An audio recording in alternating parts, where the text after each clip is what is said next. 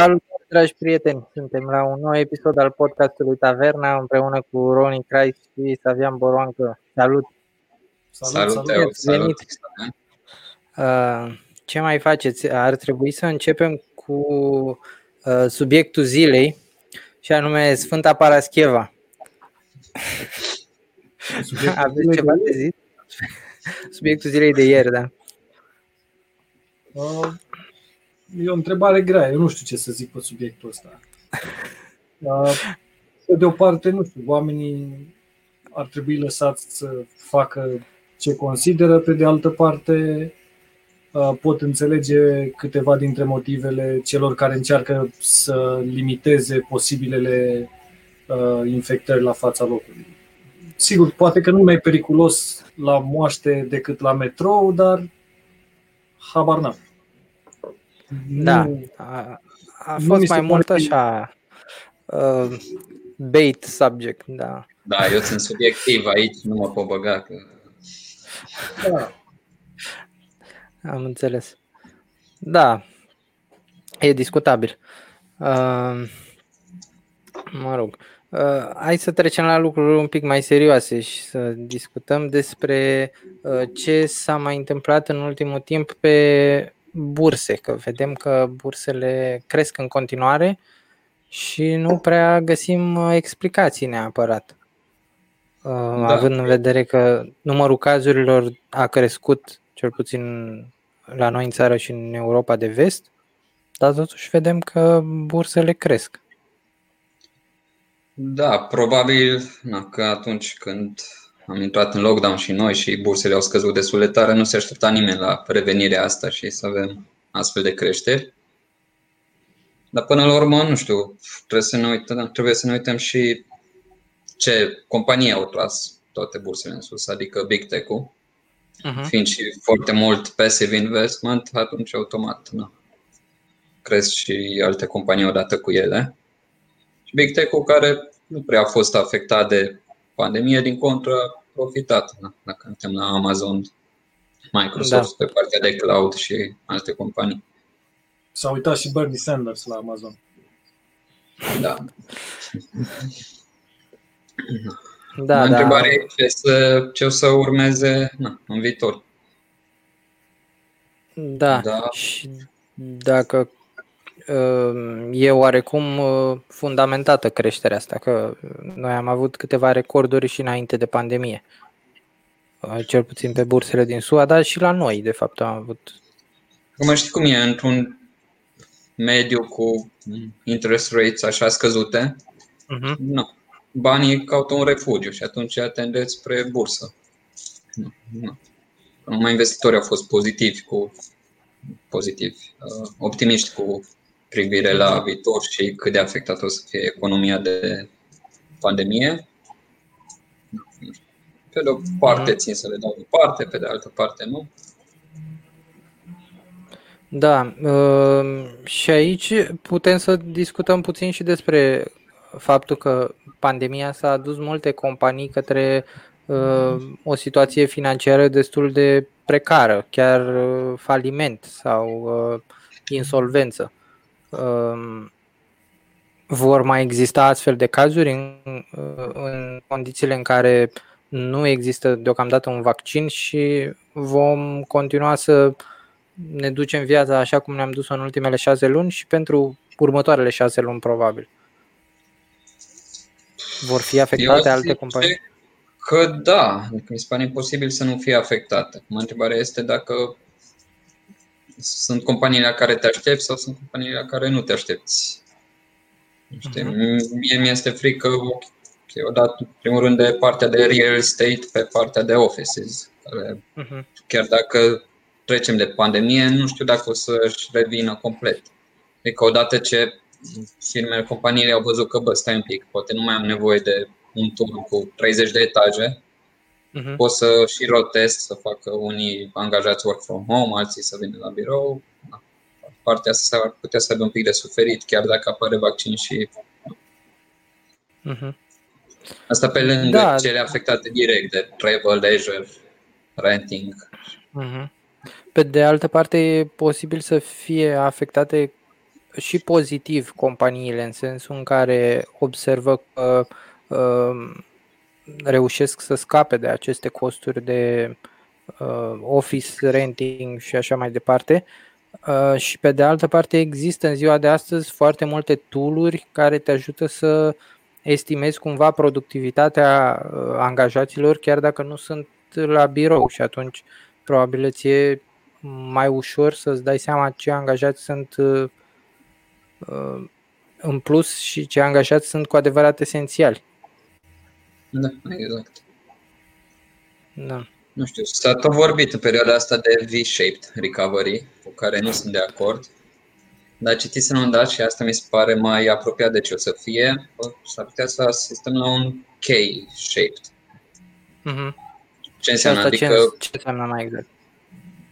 Mm, companiile care se pot adapta ușor și din punct de vedere tehnologic și un business model care nu, poate nu ține așa de mult de nu știu, imposibilitatea oamenilor de a călători de și afară, se vor adapta mai ușor și vor profita de această na, Mm-hmm. situație.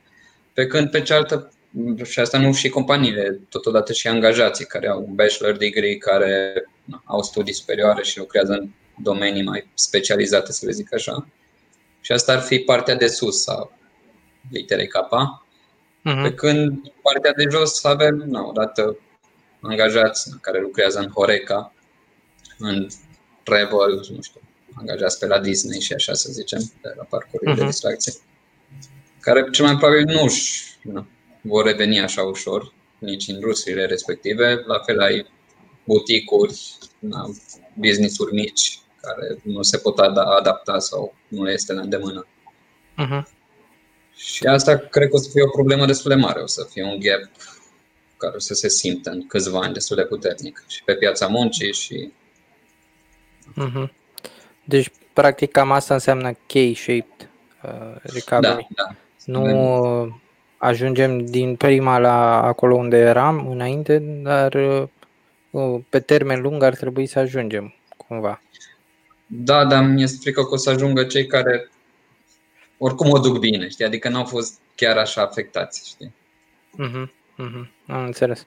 Savian, tu ce crezi că o să se întâmple la noi în România în privința revenirii economice? Păi aici sunt și eu de acord cu voi că nu prea mi se pare plauzibilă revenirea în V, uh, pentru că noi avem foarte mult balast, foarte multe companii neproductive, foarte multe strategii proaste sau foarte puține uh, strategii ok în economia autohtonă. Și atunci, uh, cei care reușesc să se poziționeze bine în raport cu evenimentele astea, adică care au reușit deja să se poziționeze la începutul anului bine din punct de vedere al strategiei pe care ei o aveau, uh, au trecut bine și vor trece în continuare bine prin pandemie, uh, vor reuși să absoarbă mare parte din competitori și se va face un pic o, o, o redesenare, dar mai degrabă, cum spune Roni, cei care deja sunt bine vor fi mai bine și cei care erau ok și s-ar putea să cam dispară.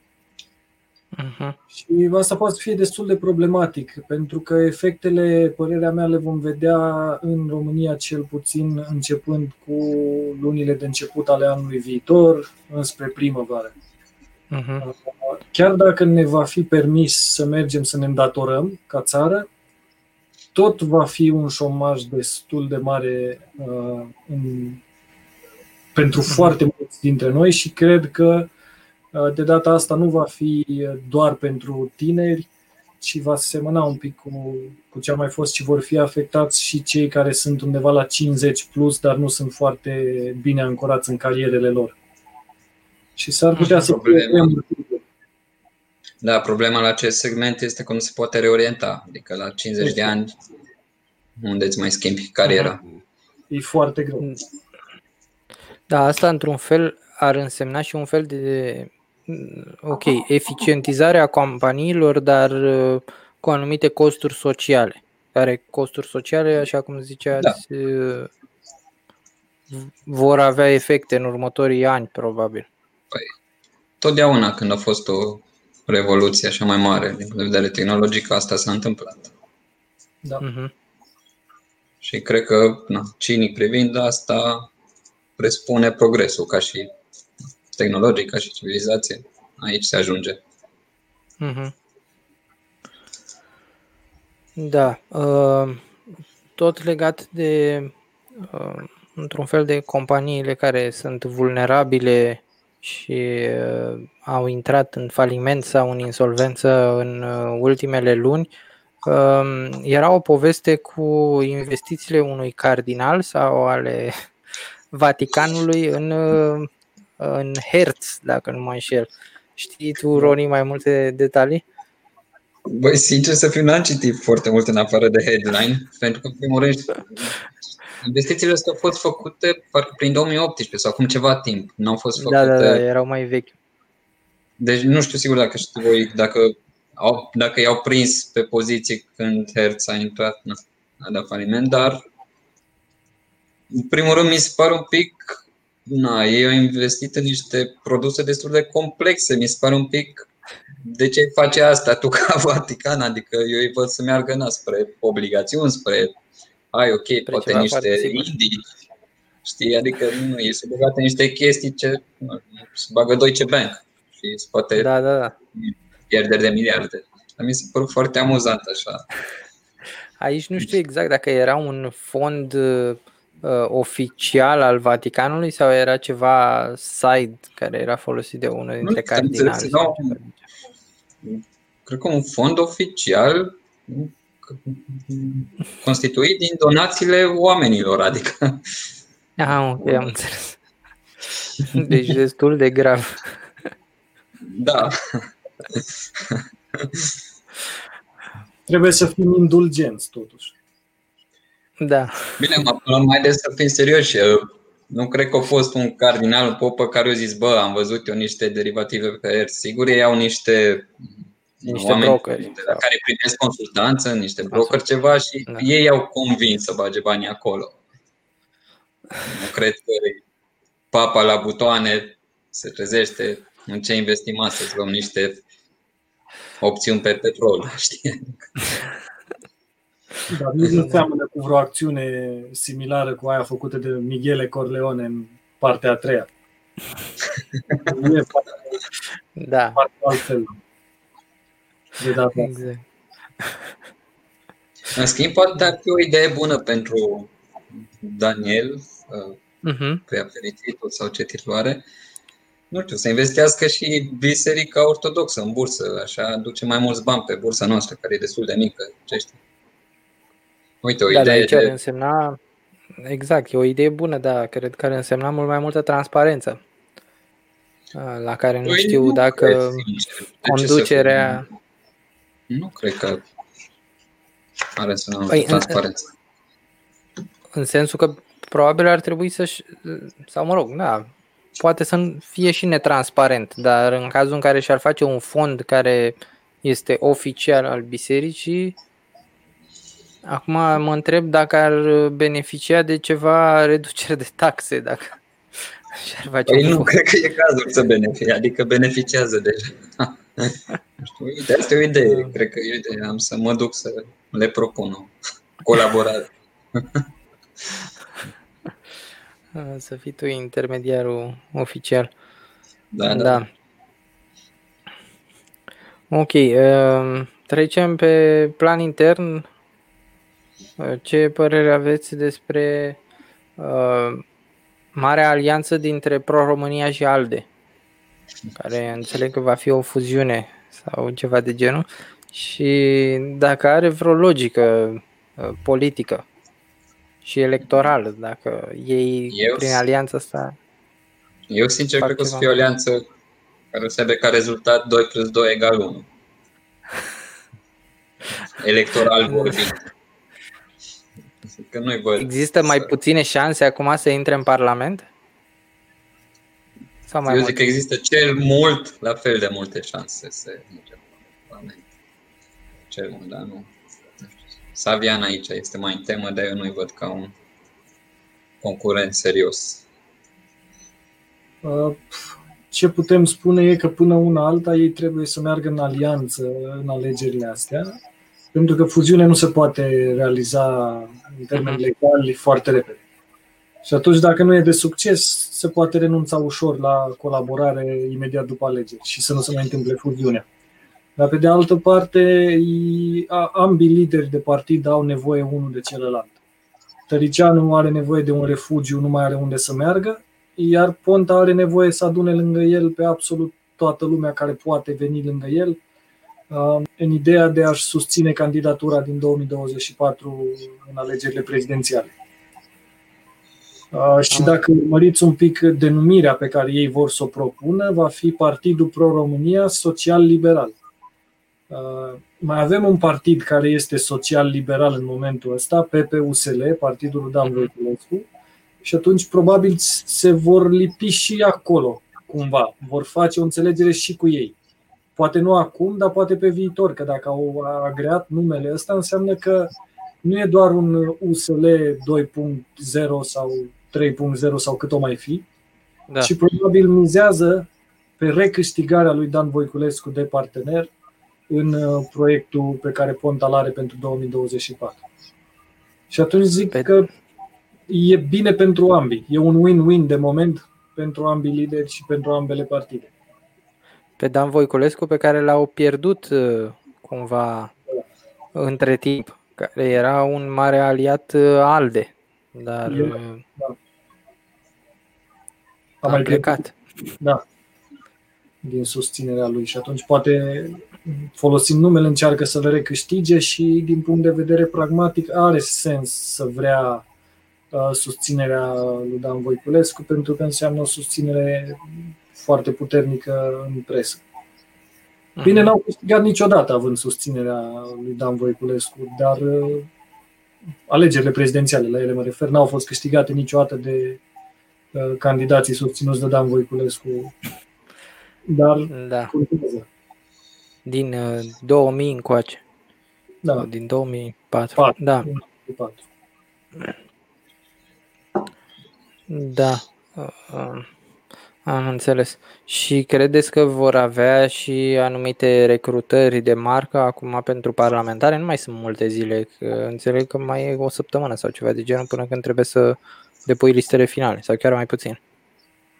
Da, vor veni cu nume interesante pe lângă numele consacrate pe care deja le, le-au scos în față de-a lungul timpului. Vor veni cu mhm. ceva la uh, achiziții recente dar nu cred că va fi foarte spectaculos. Uite, una dintre achizițiile spectaculoase a făcut-o PSD-ul, care l-a adus pe doctorul Rafila. Mm, Ponta da, voia e... el să-l propună pe doctorul Rafila să fie candidat pentru primărie. La primărie, nu? Primărie da. la București. Da, e confirmată treaba cu doctorul Rafila, nu? Mă, cred că e aproape sigură. Rafila nu a fost secretar de stat în trecut?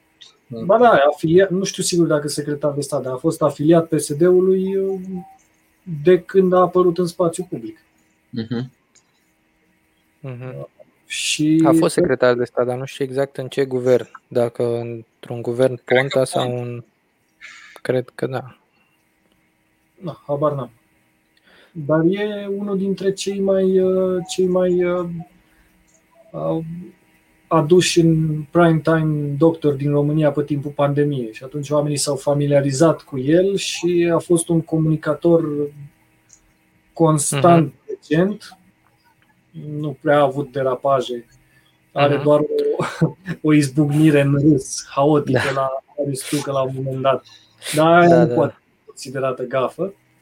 Și cred că are un capital destul de generos de încredere în doctorul uh-huh. Afila. Pentru PSD e o o asociere care îi ajută electoral. Uh-huh. Și aici, la parlamentare, nu se mai poate pune problema de vreun fel de alianțe. Atâta timp cât partidele se uh, înregistrează separat, parlamentare sunt alegeri naționale, deci nu mai există uh, cadrul da. unei alianțe, nu? Doar național. Doar național, da. Uh-huh. Ok. Um, un alt nume important care a apărut în ultimele zile sau în ultimele săptămâni a fost Remus Cernea. Credeți că va avea vreo șansă să intre în Parlament sau să candideze din partea unui partid important? Nume important între Belfin.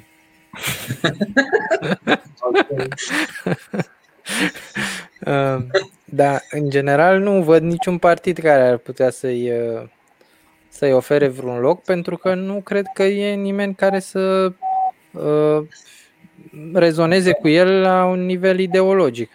Ba da, ba da, e odată Partidul Verde și a doua oară e Demos. Da, dar nu sunt partide care au șanse la intrarea în Parlament. Cel mai probabil nu vor intra, dar îl pot avea pe listă. Da. Uh-huh. Ok. Um, legat de listele USR Plus, alianței USR Plus, uh, un nume interesant despre care vorbeam și cu Roni uh, înainte, uh, Anca Paliu Dragu, care este, cred că, locul 4 la Senat înaintea celor doi uh, despre care s-a tot vorbit și a fost un scandal că nu au mai primit locuri eligibile, Florina Presadă și Vlad Alexandrescu. Credeți că vor obține patru locuri la Senat? Sau? Asta e greu de spus înainte. Dar uh, mie mi se pare că doamna Dragu e un candidat care merită atenție. Adică e un fost ministru uh, bun, uh, o mhm. femeie care are o carieră destul de solidă, e întotdeauna de ascultat când vorbește. Director general adjunct la EON. Parcă. Cred că e în prezent. Nu știu dacă mai lucrează, dar sigur a lucrat. După ce a fost ministru, a lucrat la EON. Până foarte recent, poate chiar și acum. Da, spre exemplu, dacă ar fi vot uh, uninominal, aș vota cu ea fără nicio rezervă. Din punctul meu de vedere, e foarte calificată și potrivită să fie un reprezentant al nostru în Parlament. Uh-huh. Și mai e o tentativă de candidatură independentă Valeriu Nicolae sau Nicolau, care a fost uh, membru plus înainte. Da, da, el uh, față de Remus Cernea, cred că are un... Are mai multe șanse decât Remus Cernea. Dar are șanse să obțină semnăturile și să candideze? Stați un pic, aici trebuie să ne uităm istoric. Uh-huh. A mai câștigat vreodată un independent uh, un loc în Parlamentul României? Nu cred. Niciodată. A candidat Elena Udrea. Da. N-a, a candidat Toader Paleolog. N-a da. intrat. Sistemul e făcut de așa natură încât e aproape imposibil pentru un independent. Poate doar, nu știu, Traian Băsescu sau uh-huh. Crin Antonescu sau uh, cineva care a avut la un moment dat o funcție foarte mare și care are o bază destul de mare la nivel național de susținători care pot fi uh, convins să-l voteze. Altfel, e aproape imposibil pentru un independent să intre în Parlament. Și cred că ăsta e un lucru rău dacă stăm să ne da, da. Ceea ce Dacă... privește ansamblu democrația. Exact, dar e rău și faptul că e destul de greu să obții semnăturile. E destul de greu și ca partid, da, ca independent. Da, da. Da. Mai ales acum cu pandemia asta, când nu mai e atâta lume pe străzi, totul trebuie să se mute în online. Da, și mm-hmm. sistemul a fost gândit ca să fie restrictiv. N-a fost gândit ca să permită accesul oricui, ci uh, doar celor care pot uh, avea un impact mare la nivel național. Și cred că putem să discutăm într-o nouă configurație parlamentară despre rediscutarea Constituției, astfel încât să avem uh, un sistem mai permisiv, poate că odată cu regionalizarea care se tot anunță că se va întâmpla, dar care uh-huh. e tot amânată. Da, a, aici um, e destul de dificil pentru un partid atunci când are un independent care candidează pe același bazin electoral. Mă gândesc că un independent atâta timp cât rupe din voturile partidului, deși e foarte greu să intre, partidele au avantajele redistribuirii, acolo unde mai pot să mai primească unul, două locuri. Da. În cazul în care există un independent în aceeași, uh, cum e Bucureștiul, care este un bazin electoral destul de mare ca număr de votanți, dacă candidează un independent și totuși nu ia voturile necesare, poate să rupă de la un partid cât partidul respectiv ar fi obținut de la redistribuire prin voturile respective un loc, poate chiar două, nu? Există posibilitatea asta sau matematic nu are sens neapărat ce am zis? Nu îmi dau seama. Dar până la Cred urmă... că prea dacă- puțin ca să se simtă. Nu? Mhm. Am înțeles. Ok. Uh, Ce părere aveți despre listele Partidului Mișcarea Populară care au apărut? uh, Cred că au fost primele liste care au apărut destul de transparent la nivel național. Că Deocamdată de la PSD am auzit doar de, doamn, de domnul doctor Rafila și de la PNL destul de puțin.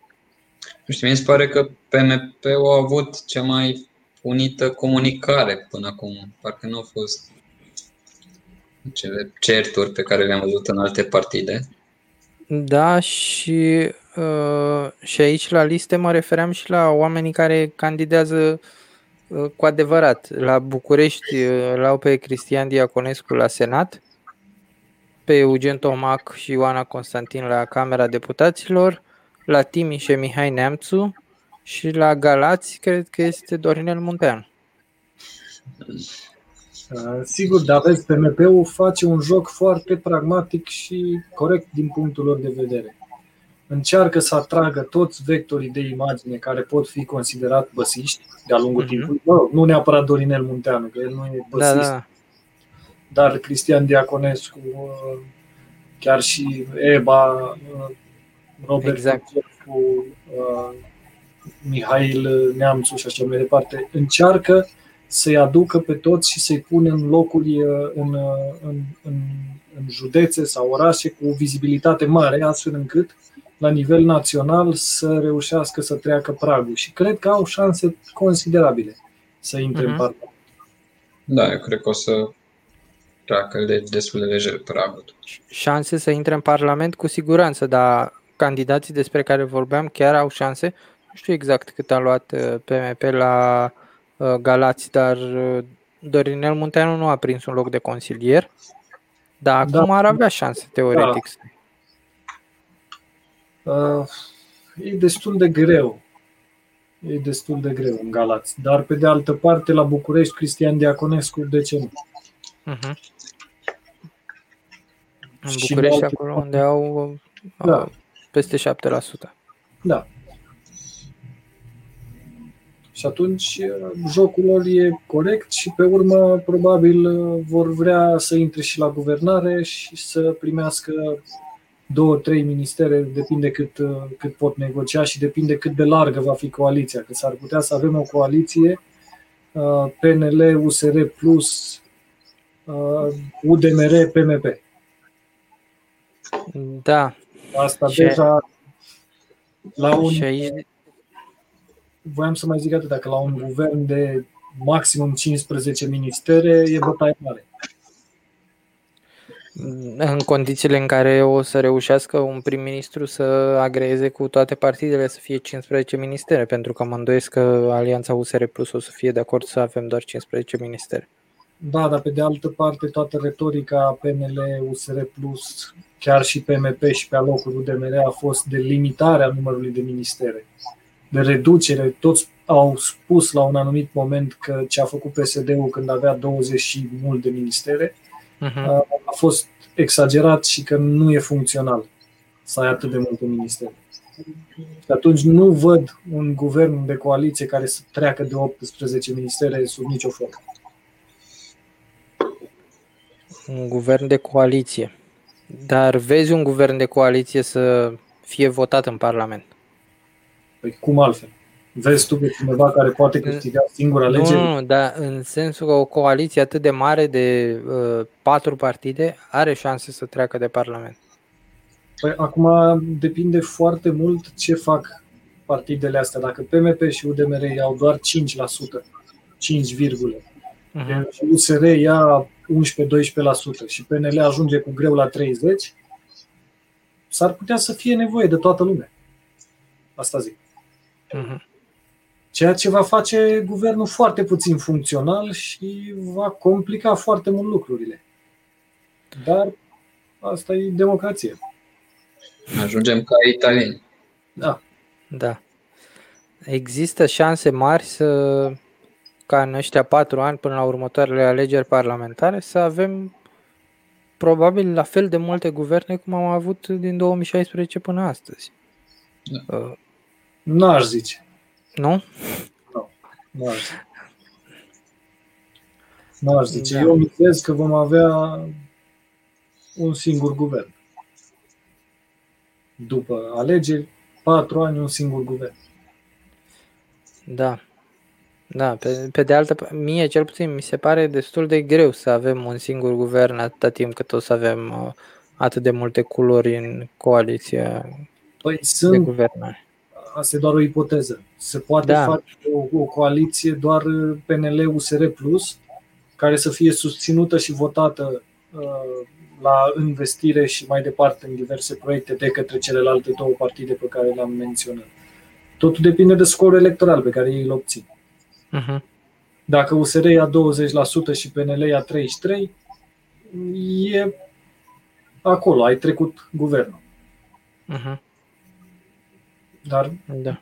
e mai puțin probabil să vedem o coaliție în doi. E mai degrabă să vedem una în trei și abia pe urmă una în patru. Uh-huh. Am înțeles. Deci există și posibilitatea să avem un guvern la care la un moment dat să se alipească unul dintre partidele care inițial sunt de opoziție.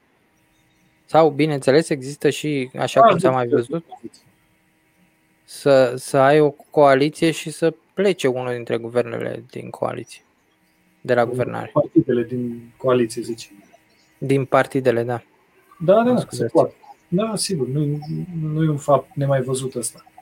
Și dacă e cineva să plece, va- va pleca mai degrabă o grupare din USR Plus, a cărui scindare eu o văd în viitorul apropiat, pentru că s-au creat deja niște nuclee de putere, Uh-huh. Cel puțin două tabere acolo, care nu mai pot conviețui. Ele au conviețuit relativ bine sub Nicușor Dan, care avea politica de Big Tent, Uh, dacă vrei, oarecum similară cu cea a lui Macron în Franța sau uh, Uh-huh. cu alte încercări care au mai fost în Europa. Dar în momentul în care el a plecat de la conducerea partidului, uh, încet, încet, cele două grupări mari, cea socialistă și cea liberală, s-au, uh, s-au distanțat una de cealaltă și probabil că într-un orizont de timp rezonabil se vor rupe în două partide.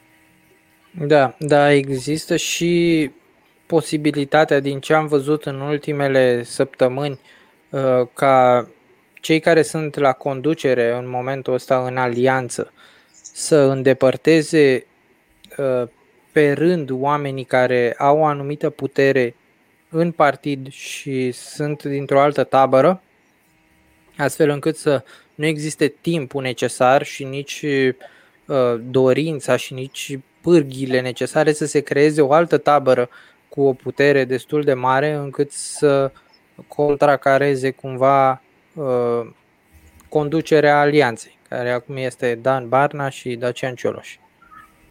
În regulă, da. Asta se poate întâmpla bine, dar acum trebuie să ne întoarcem un pic la, la mesajul ăla cu toate partidele aceeași mizerie. Cam toate partidele fac la fel. E, a făcut asta și Dragnea. E, are foarte mult sens din punct de vedere pragmatic să încerci să îi înlături pe cei care îți pot crea probleme astfel încât să poți tu să continui să, să deții puterea.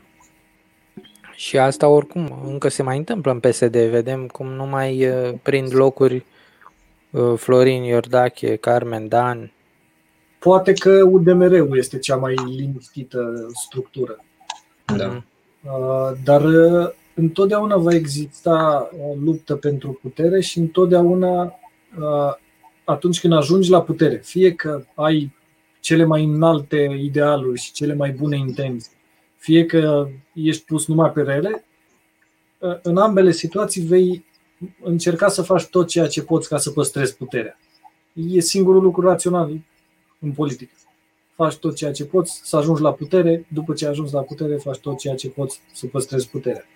Și atunci, pe mine nu mă surprinde deloc că și USR-ul, care e un partid de oameni noi, în accepțiunea lor, uh, face uh, fix aceleași lucruri pe care le făcea uh, orice alt partid, nu doar din România, ci din lume, că nu are legătură nici măcar cu sistemul în care te afli. Uh-huh. Și în Partidul Comunist era fix aceeași problemă, și în Partidul Democrat sau în Partidul Republican în SUA e aceeași problemă, uh, la conservatori sau la Labour în Marea Britanie aceeași situație. Uh-huh. Da, uite, acum am primit o ultimă veste că Dorinel Munteanu nu candidează de fapt la Galați, candidează la Cluj. Mie mi-ar fi plăcut să candideze în Cara Severin, de unde și e. Dar da. acum dacă se duce la Cluj, la Cluj a făcut performanță mai mare ca antrenor. E, la Cluj cred că e și mai greu. Și e, și, e, da, e discutabil asta dacă e mai greu, nu știu neapărat dacă e mai greu. Exact, s-ar putea să fie mai ușor pentru că Acolo ai un primar care e oarecum uh, apropiat cu conducerea PMP-ului. Și te poate ajuta să prinzi un loc în cazul în care ai o înțelegere uh, pentru o viitoare guvernare ulterioară, Havana. Da. Uh, de cine am mai auzit de uh, probabil că voi știți mai bine Daniela Șerban fondatoarea da. unei asociații ARIR care candidează și ea independent. Da, Daniela Șerban a lucrat și la Bursa de Valori București și mi zic că a făcut o treabă bună. Face o treabă bună și cu asociația respectivă, se implică pe partea de comunicare a companiilor listate și cumva să ne apropiem un pic, n-aș zice că de vestul Europei, cât de state. Uh-huh. Partea de, ok, dacă ești o companie listată ai anumite requirements, responsabilități față de investitori și ar trebui să ai o comunicare mult mai deschisă față de ce am văzut poate până acum câțiva ani la noi pe bursă, mai ales având în vedere că multe, cel, multe dintre companiile listate de la noi sunt majoritar deținute de stat. Uh-huh. Statul nu vrea o transparență chiar așa de mare.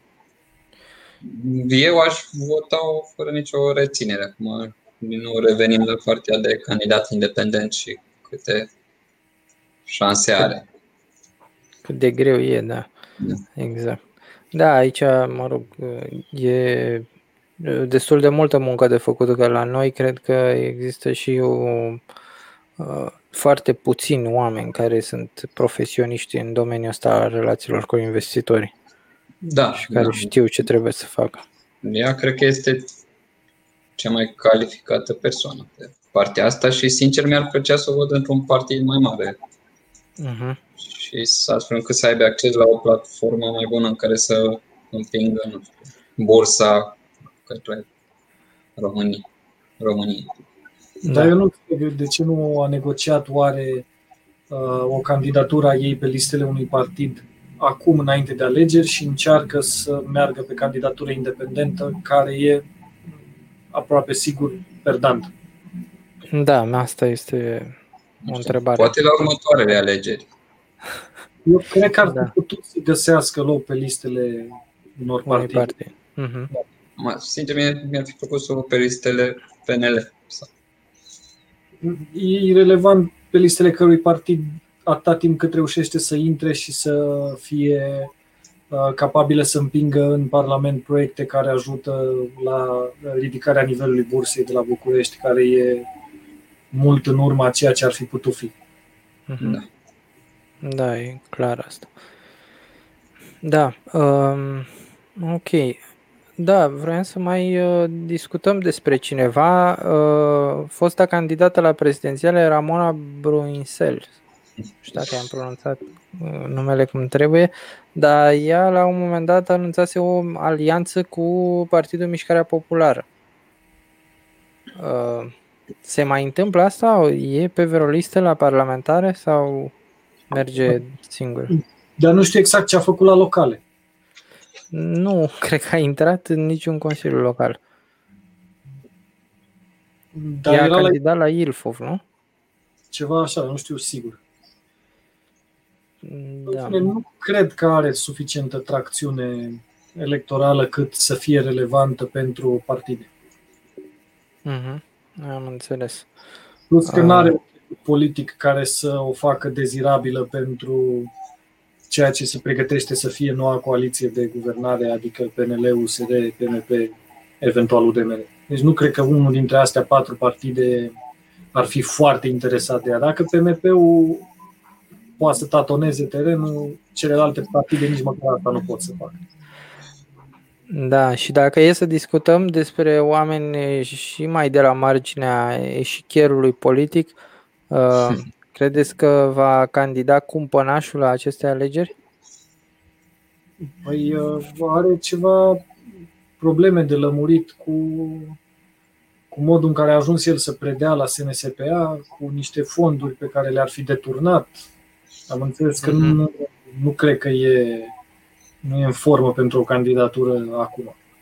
Dar nici nu cred că cineva l-ar dori și atunci eventual o nouă candidatură independentă. Uh-huh. Am înțeles. Se pare că s-a radicalizat atât de mult încât absolut orice partid, chiar și astea mici, cum se cheamă, partidul lui Ilan Laufer sau mai știu eu, da, partidul da. Făcut de Cucșa la Timișoara sau alte partide din astea mici care apar acum, nici măcar astea nu cred că l-ar vrea. Mm-hmm. Am înțeles. Da, e destul de ciudat pentru că Am dacă... aminte cum urla în live-uri pe Facebook.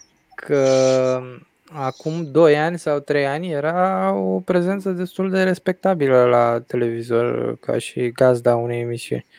Da, era decent da. până în momentul în care n-a mai fost. Da. Bine, acum am mai văzut noi candidaturi ale unor oameni celebri și de altfel respectabili pentru meseriile lor, care au uh, dus-o destul de prost după ce au intrat în politică, cum uh, a fost cel mai recent Florin Călinescu. Păi, care... Florin Călinescu nu cred că a intrat în politică serios vreodată. Da, nu, dar a candidat la primăria capitalei. E, a candidat așa, fără interes. El ar fi avut o șansă și încă una foarte mare în 2000 la mhm. prezidenție. Uh-huh. Dacă ar fi intrat atunci în cursă, uh, bineînțeles. Împotriva lui Ion Iliescu. Da, împotriva lui Ion Iliescu, cu susținerea largă a partidelor uh, de dreapta și de centru. Uh, dacă ar fi intrat în turul 2 în locul lui Vadim Tudor el, cred că Iliescu nu ar fi putut să, să câștige al doilea mandat. Mm-hmm. Da, în mă rog, aici o discuție Era și mult mai uh, uh, ferit de probleme că el a trecut prin niște traume foarte puternice în viața personală care l-au afectat destul de mult. Uh, cred că la momentul 2000 ar fi fost ar fi fost o, o mhm. schimbare completă a modului de a face politică în România. Da. Ar fi interesant. Poate da, că da. dacă întreb de vot atunci, l-aș fi votat. Sigur n-aș fi votat cu Vadim sau cu Iliescu. Da, da, da. da clar. Dar aici și discuția e destul de lungă, pentru că unii da. spun că oricine dintre cei care au ieșit în primii cinci ar fi intrat în locul lui Vadim, ar fi avut șanse în fața lui Iliescu. De adică Teodor Tolojan, Muguri Sărescu. De acord, dar fie, Roma. fiecare candidatură a lor a fost de așa natură încât să-l favorizeze pe Vadim. Eu când zic despre Călinescu, aș fi văzut candidatura lui pe baza susținerii unei coaliții. Da, da. Deci n-ar fi fost uh, ok să intre și el în plus în cursă. Da, clar. N-ar fi avut șanse așa. Dar dacă ar fi reușit să facă o înțelegere cu toți ceilalți, ceea ce destul de rar se întâmplă în politică, Acum, uite, am avut un exemplu fericit la capitală când a ieșit Orban să-l susțină pe Nicușor Dan și atunci USR Plus a venit în susținere uh, pentru că erau forțați și în același timp Traian Băsescu inițial spusese și el că l-ar susține pe Nicușor Dan, doar că na, nu s-au înțeles și uh, PMP-ul a rămas uh, în afară forțând candidatura lui Traian da. Băsescu.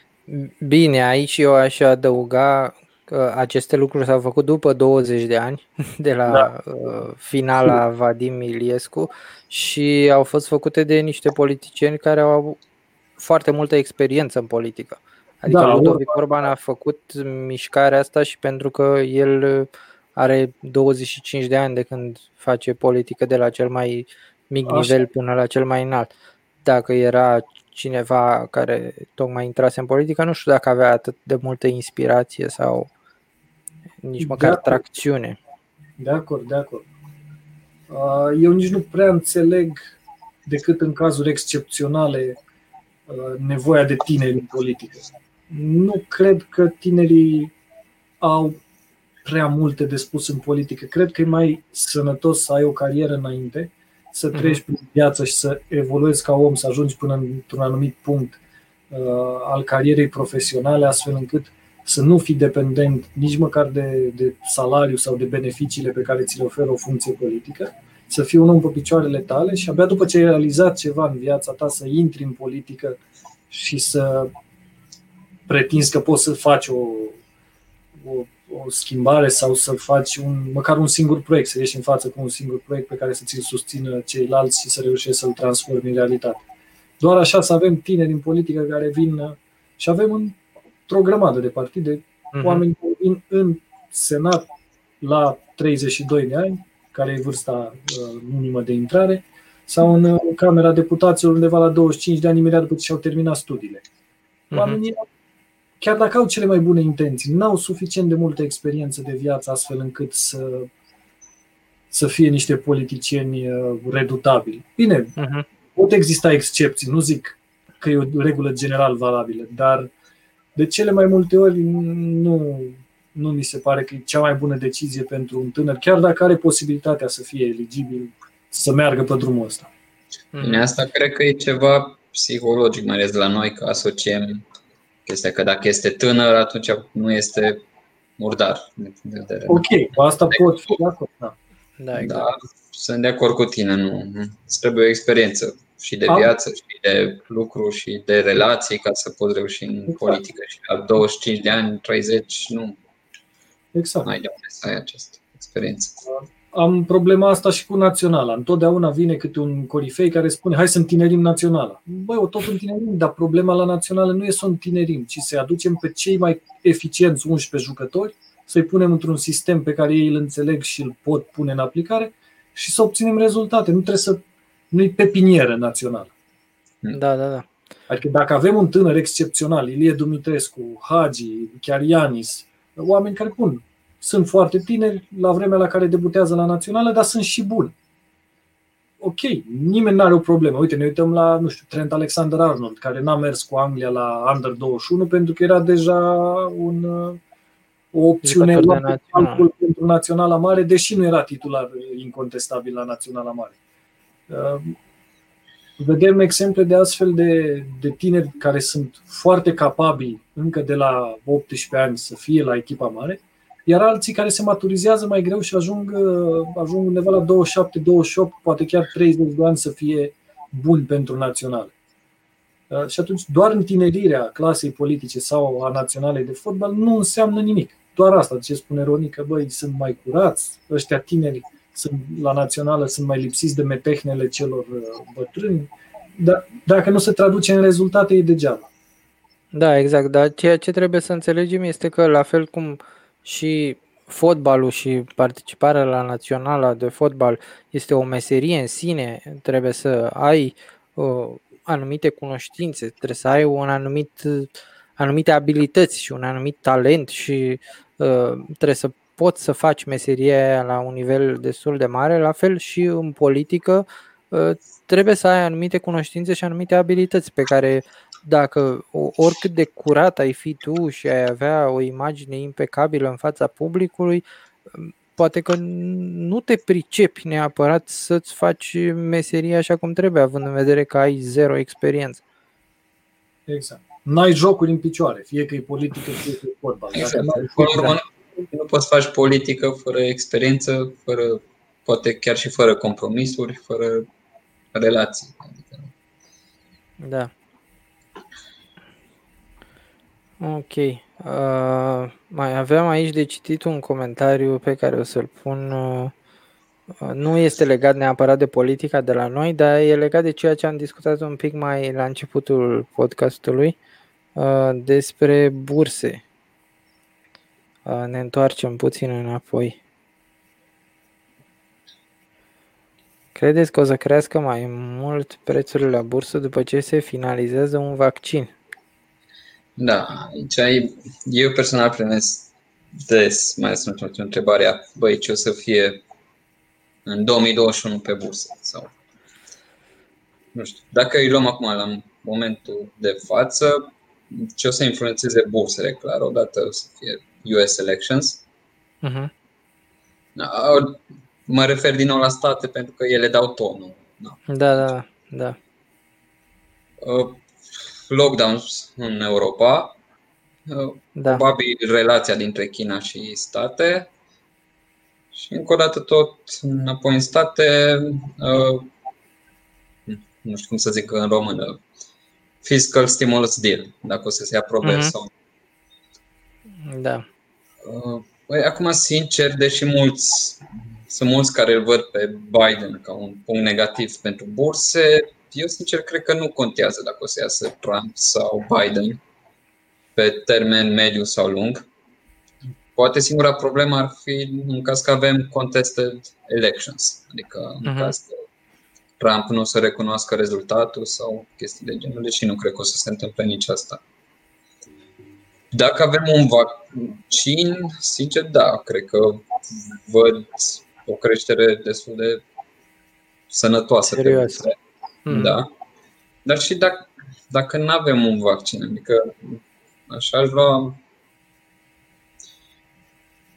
nu știu cum să Cred că o să avem niște rezultate bune pe 2021 pe companie, adică în primul rând aș mhm. urmări corporate earnings și aici mă refer la rezultate bune versus expectations, pentru că până la urmă da, asta da. contează. Uh, la fel, cred că o să avem uh, nu știu, probabil niște rezultate bune pe mid-caps companies în state și asta o să mulți, mulți se uită doar la big tech, la na, uh-huh. companii destul de mari. Și eu sunt destul de optimist în privința asta. Poate mai mult dacă iese un vaccin. Da, într-un fel și fapt, exact. Și faptul că uh, într-un fel s-au încheiat, uh, am avut o perioadă din asta în care s-au încheiat lockdown-urile în toate țările și uh, a, a reînceput economia, practic după da. închiderea aia care a avut loc între martie și mai, iunie, să zicem, cam în toate țările. Și a, asta ne-a arătat într-un fel și nouă și tuturor că uite, putem să facem în continuare afaceri și putem să vindem în continuare și sunt oameni care au în continuare bani să cumpere și așa mai departe, ă, cu toate că suntem, avem în continuare cazuri noi ă, de COVID-19 și ă, suntem în plină pandemie și așa mai departe totuși economia merge și uh, rezultatele companiilor cred că vor reflecta asta la anul, așa cum au reflectat inclusiv uh, în Q2 și acum o să vedem în Q3. Da, uh, acum Q3. Nu, e, nu a fost o scădere chiar așa de drastică cum ne așteptam uh, în martie, să zicem. Da, oricum revin la prima idee. Banii totdeauna trebuie să fie băgați undeva și când ai dobânzi atât de scăzute, singura alternativă rămâne, rămâne bursa, rămân acțiunile. Nu o să spui bani să faci, nu știu, 0, ceva pe an.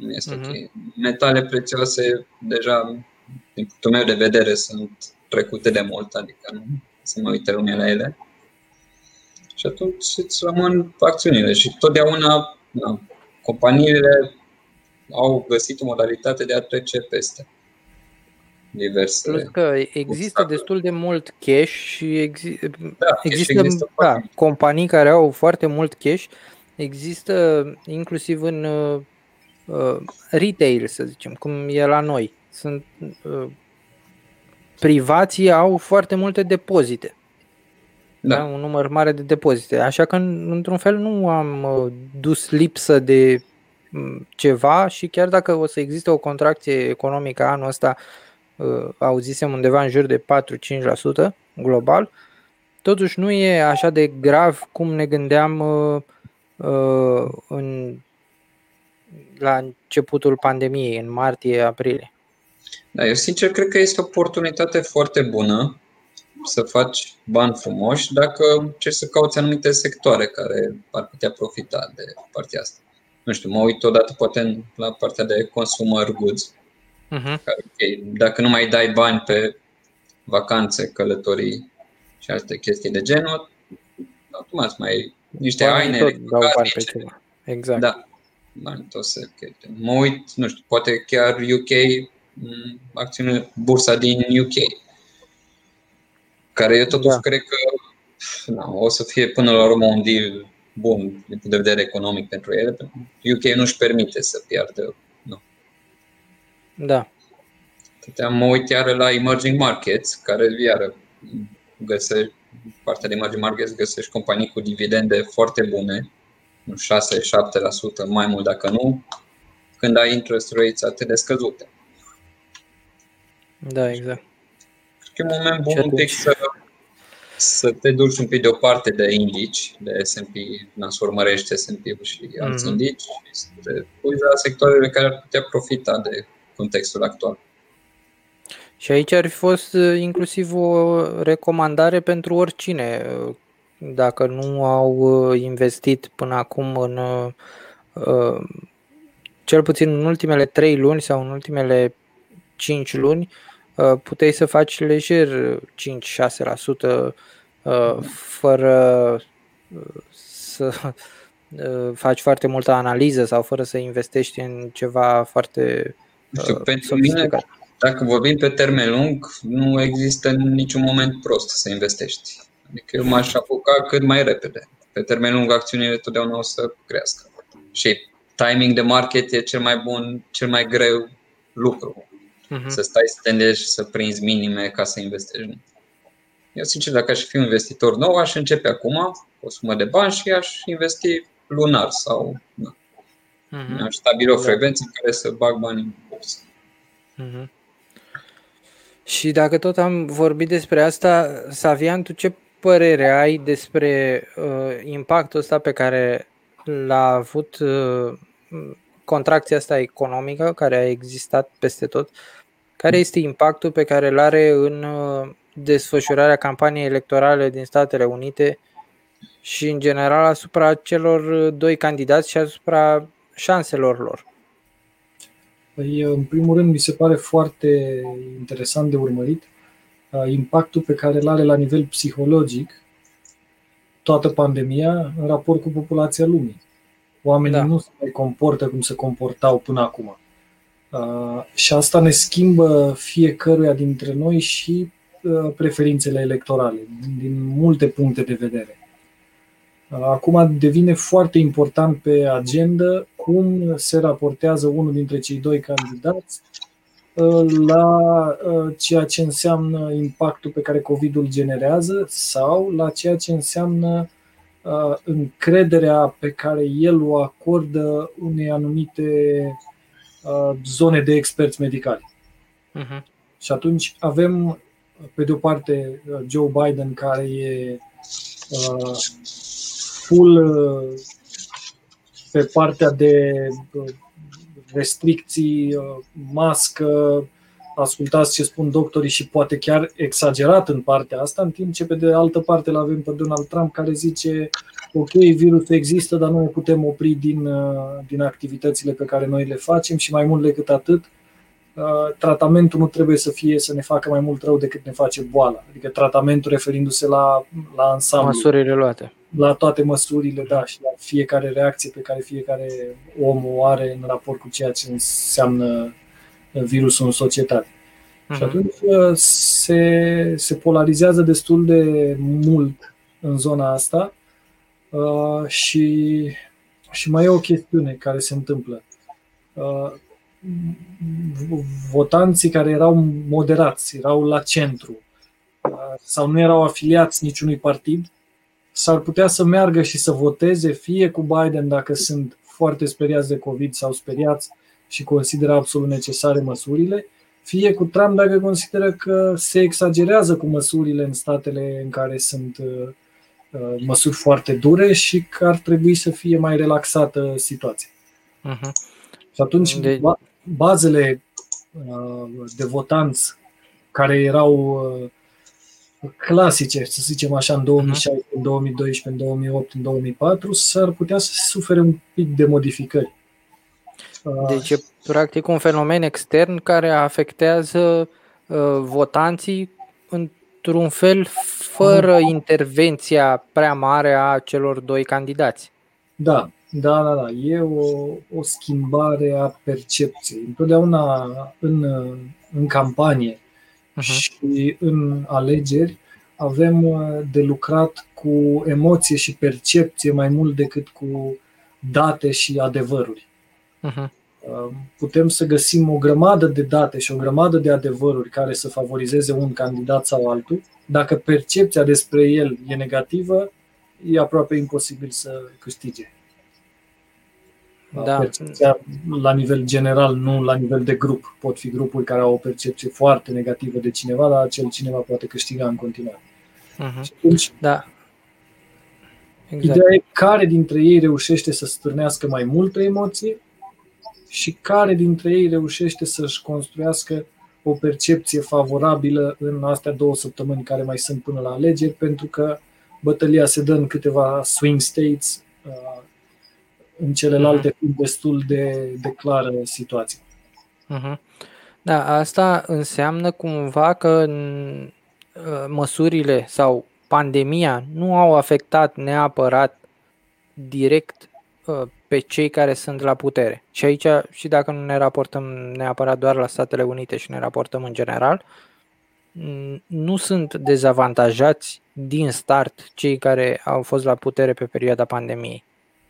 Acum e greu să, să faci estimarea asta. O să o poți face peste vreo 3-4 ani. Uh-huh. Depinde la ce te uiți. Uh, inclusiv uh, în România, cei de la putere sunt puternic blamați în presă pentru orice măsură și în societate, nu doar în presă, pentru orice măsură dură au luat și intenționează să ia în continuare. Uh, iar în America, unde presa este într-o măsură covârșitoare de partea democraților, Donald Trump este rastuns și frezat nu că ar avea vreo problemă cu părul, dar cam, cam asta pățește zi de zi uh, într-un mod foarte, foarte vehement și foarte, foarte dur, cum niciun alt președinte al Statelor Unite n-a, n-a mm. pățit. Da. Uh, și aici putem să trecem puțin și prin faptul că Donald Trump a pierdut destul de mult din uh, avantajul electoral pe care îl avea în, uh, da. la începutul anului sau în februarie-martie, a pierdut și chiar au devenit din ce în ce mai multe state ca swing states sau unele dintre ele au devenit uh, sigure da. ale democraților uh, din perspectiva de swing state în trecut. Uh, bun, sunt câțiva da, factori. Te întrerup, poate în timp ce posește să aveam, pot să dau eu un share screen la un electoral map, cum stă situația acum după polls. Da, da, da. Sigur că da. Și să avem care e mai priceput, poate să ne ia pe state. Așa. Aș vrea să facem o scurtă discuție, dacă e să intrăm în zona asta, ca să nu intrăm în prea multă profunzime, uh, să încercăm să discutăm despre 13 uh, keys to, the White House.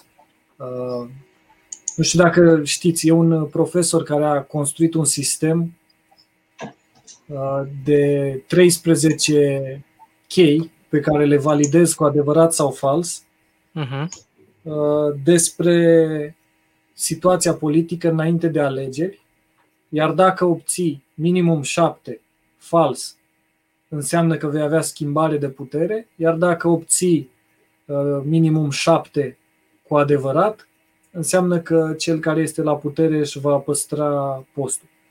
Uh, sistemul ăsta pe care el îl face este uh, confirmat din anii 80 până în prezent mi se pare cu o singură excepție, a confirmat inclusiv victoria lui Donald Trump în 2016, uh-huh. Mhm. iar acum îl dă câștigător pe Joe Biden. Dar dacă luăm, nu știu, le poți citi tu, le găsești? Uh, mai prins puțin nepregătit, dar o să da, să caut. Le, le caut. Uh, le caut și le citesc.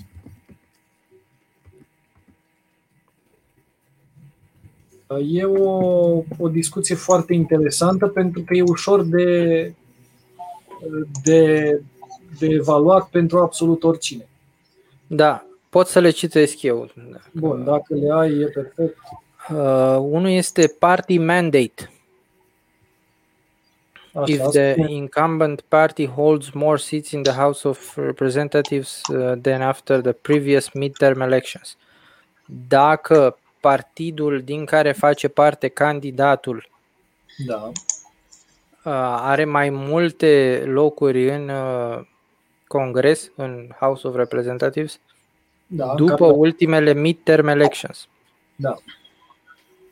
Ceea ce în situația noastră îi favorizează pe democrați.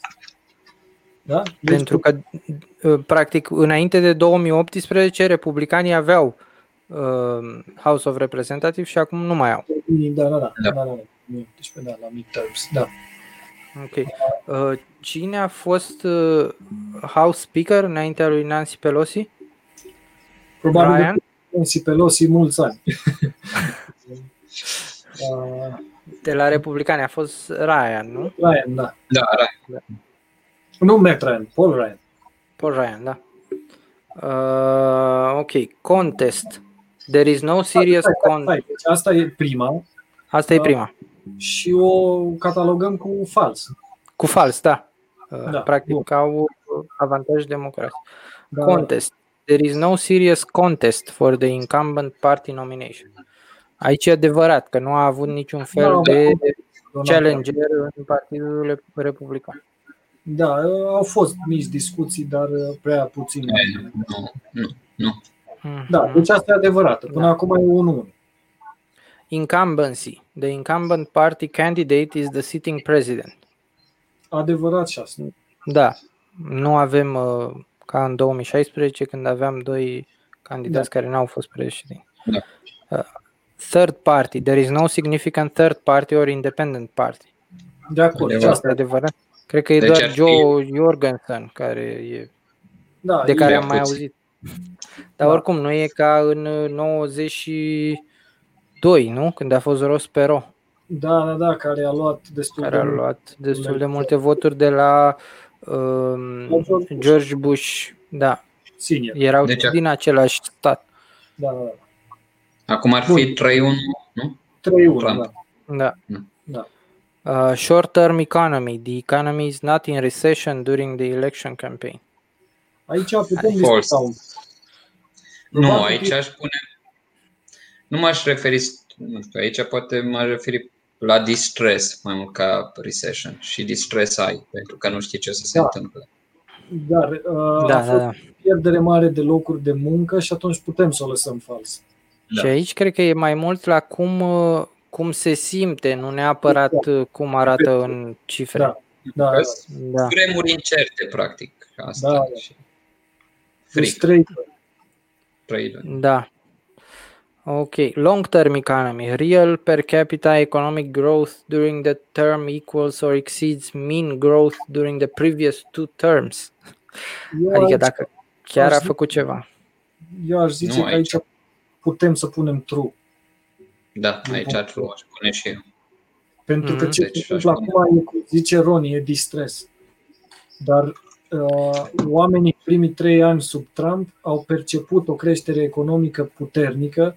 For One uh, cheiurile uh, au, Mhm. au mers foarte bine, bursa a mers foarte bine.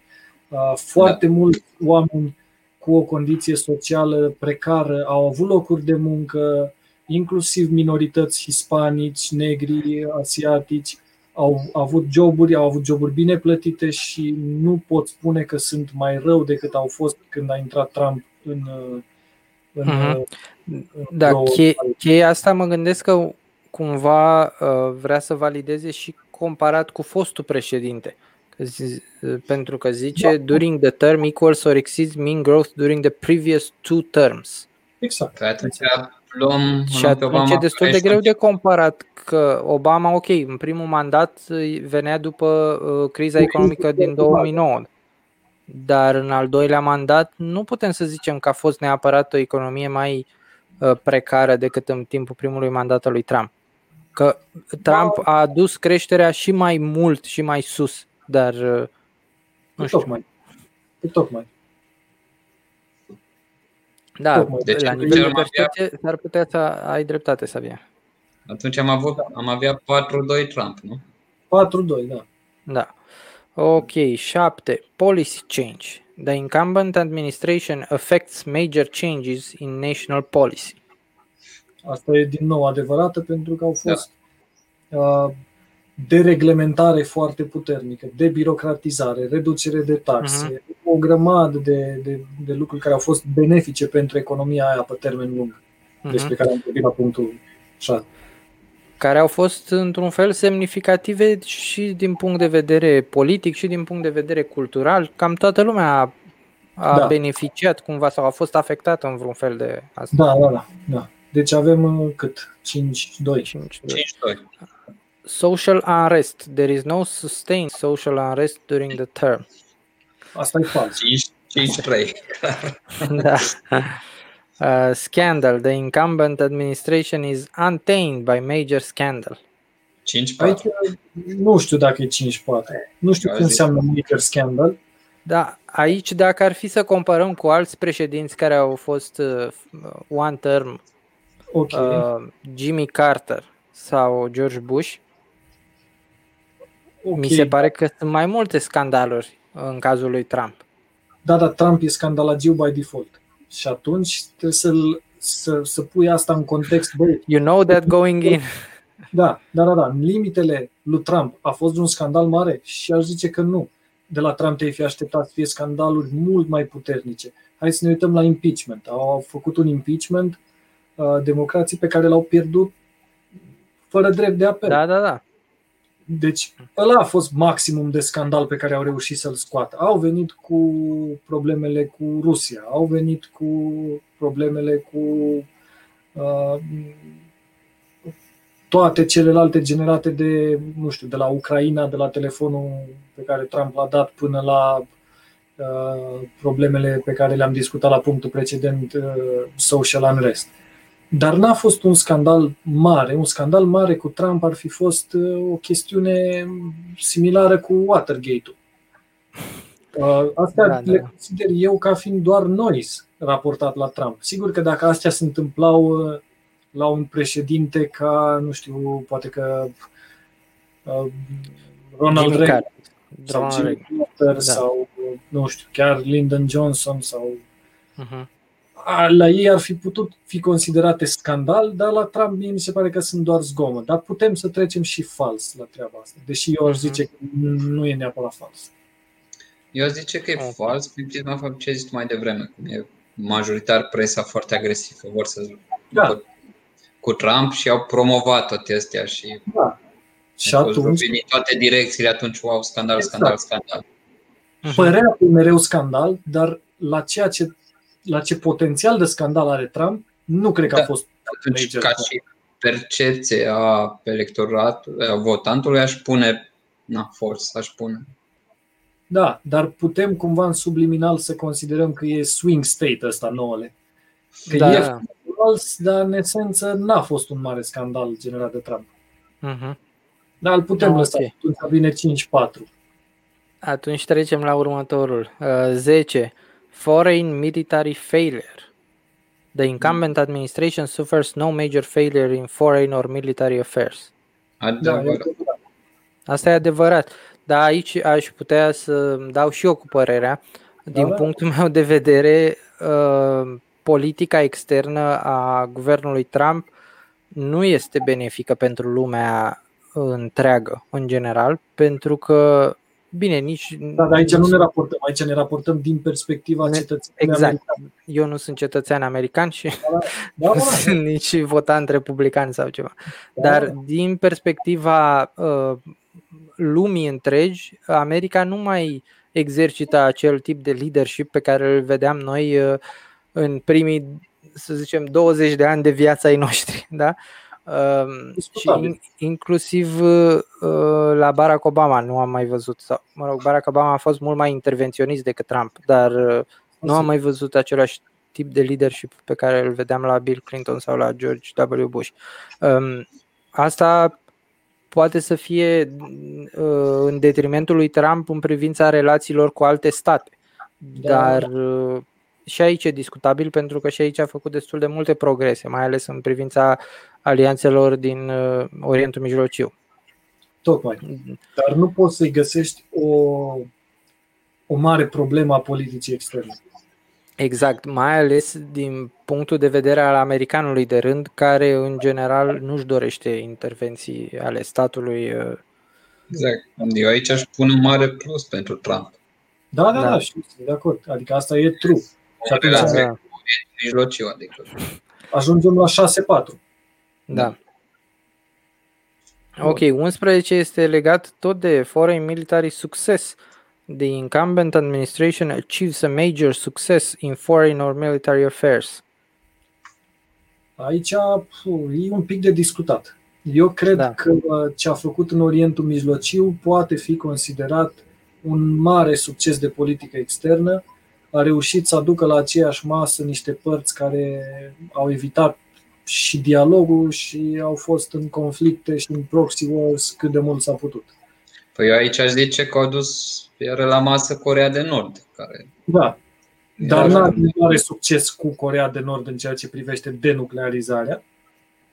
Uh-huh. Ok. Dar are mari succes în ceea ce înseamnă Orientul Mijlociu. Uh-huh.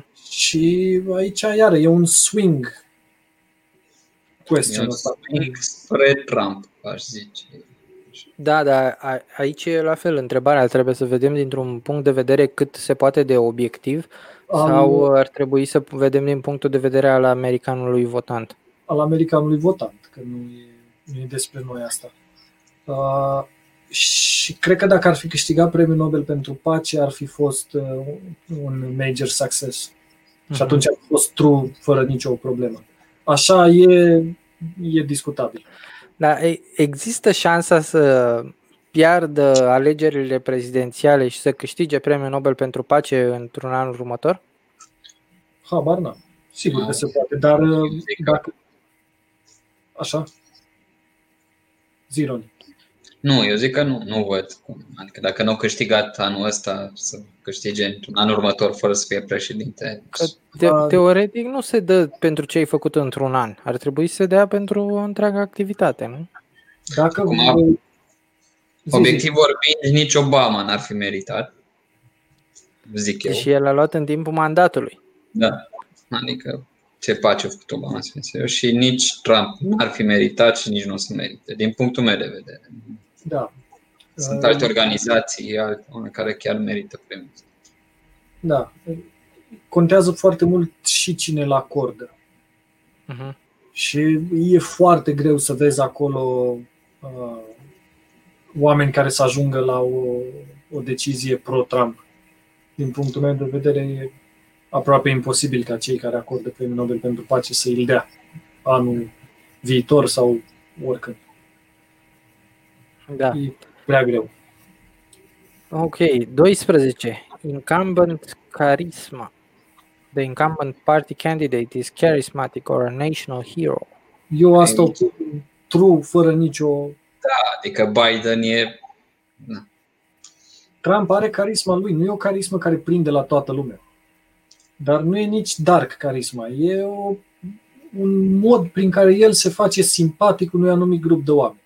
Nu aș zice că se face simpatic, dar se face, iese în evidență. Iese în evidență, corect. Ai dreptate. Biden e, știi, din masă. E acolo, da. nu iese cu nimic da. în evidență. Deci, dacă cineva are carismă între ei doi, are Trump. Trump, clar. Uh-huh.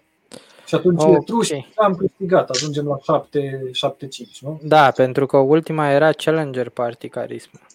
Care oricum nu are, deci pare că e landslide Trump, dacă ne luăm după treaba asta, în accepțiunea noastră. Da, dar e fix opusul față de ce zic polurile, sondajele care... Da. Da, da, aici dacă am compara, eu m-am gândit în ultimele zile, mai ales văzând uh, sondajele și așa mai departe, uh, cum se compară Trump cu ceilalți candidați care în ultimii 30, 40, 50 de ani au pierdut după primul mandat. Jimmy Carter și uh, George Bush Senior. uh, ei oarecum au avut și contracandidați uh, mult mai carismatici și mai populari decât ei. Adică aici să fim uh, 100% de acord. Bill Ok, Da, era da. Bill Clinton Băia nu avea, da, ăla. da, da, da. Adică nu avea uh, anvergura relațiilor internaționale și uh, CV-ul lui George Bush Senior. Poate nu o să Da. aibă nimeni CV-ul George Bush Senior, dar uh, Destul greu de egalat. Da, dar uh, avea, era omul momentului atunci. Toată lumea știa despre el și e foarte important în țară. La fel Da. Ronald Reagan, care era la patra Iar candidatură. carisma, poate Și o- cel mai carismatic președinte pe care l-a avut America, zice. Da, da, da. Mă rog, bă, nu știu, aici și Obama are carismă și JFK uh, poate fi Da, considerat. da, dar bine, Obama a avut carisma de nou. Da. Da. Pentru prima oară când avem, avem un afroamerican. Da, poate Ronald Reagan și JFK acolo să fie. Da, da, da. Da. Da, la fel, au, ve- au fost oameni care au venit cu multă experiență. Dar nu neapărat aceeași experiență pe care o are Joe Biden acum. Acum Joe Biden mi se pare m- oarecum outlier dintre toți și dacă Da. aș fi să îl asemăn cu un alt candidat, l-aș asemăna probabil cu Bob Dole. Sau tot cu, George, Bi- cu Joe Biden de acum 50 de ani, când candidat pentru Senat. Da, Nu. da adică în- ok, ai atât de multă experiență, dar nu, nu ai carisma cuiva care e Da. foarte popular și super important în uh, momentul actual în, în America. Dar aici, dacă ne uităm un pic, Joe Biden s-ar putea să fie exact ceea ce oamenii vor la momentul respectiv, la momentul ăsta. Mhm. Adică el joacă safe, nu a făcut nicio greșeală mare în afara faptului că uită în ce stat se află, uită cum îl cheamă pe Mitt Romney sau spune că e în continuare un candidat pentru Senat, nu pentru... E, au avut și el ceva greșeli. Astea sunt foarte mici și irelevante în ceea ce înseamnă o campanie. Uh, Și atunci dacă el joacă safe și nu face nicio mare greșeală până în alegeri, s-ar putea să-i funcționeze strategia uh, defensivă pe care o are, iar uh, să fie suficient de mulți oameni uh, care sunt anti-Trump atât de profund încât îl vor vota pe Biden și să-i fie suficient lui pentru a ajunge la Casa Albă. Dar dacă ne uităm un pic la, la ce a fost în primaries la Partidul Democrat, Mhm. Biden a avut un moment, la un moment dat, în care părea complet scos din cursă. La început, a început foarte, foarte prost. Da, da, da. da. Da. Și Hampshire au fost pentru el catastrofe. Uh, Părea că e, e pierdut din toate punctele de vedere. Dar după aia a venit South Carolina, unde a reușit să aibă o victorie răsunătoare. Moment în care foarte mulți dintre democrați s-au raliat în spatele lui. Unii Mhm. chiar au ieșit din cursă și au venit să-l susțină, uh, iar uh, o mare parte din leadership-ul partidului a trecut în spatele lui, iar din momentul ăla Biden a fost uh, propulsat spre victorie, n-a mai fost nicio discuție nici în raport cu Kamala Harris, nici cu Bernie Sanders, nici cu nimeni. Era clar că din momentul ăla Biden va fi, va fi alesul democraților. Cine dintre candidați l-a susținut atât de repede? Uh, cred că printre primii care au ieșit atunci din Mhm. curs au fost Mayor Pete, Mhm. Pete Buttigieg uh, Da, da, da. uh, și cred că Amy Klobuchar a ieșit destul de repede și l-a susținut. Mhm. Uh, și uh, cum îl cheamă pe uh, Young, Andrew Young, Andrew Young, da. așa. Uh, și vreau să spun că el atunci s-a poziționat ca fiind un bridge între generații. Mhm. Uh, și că îi va ajuta pe ăștia din generația tine, tânără să, să, să ajungă în politica Da. cu adevărat mare.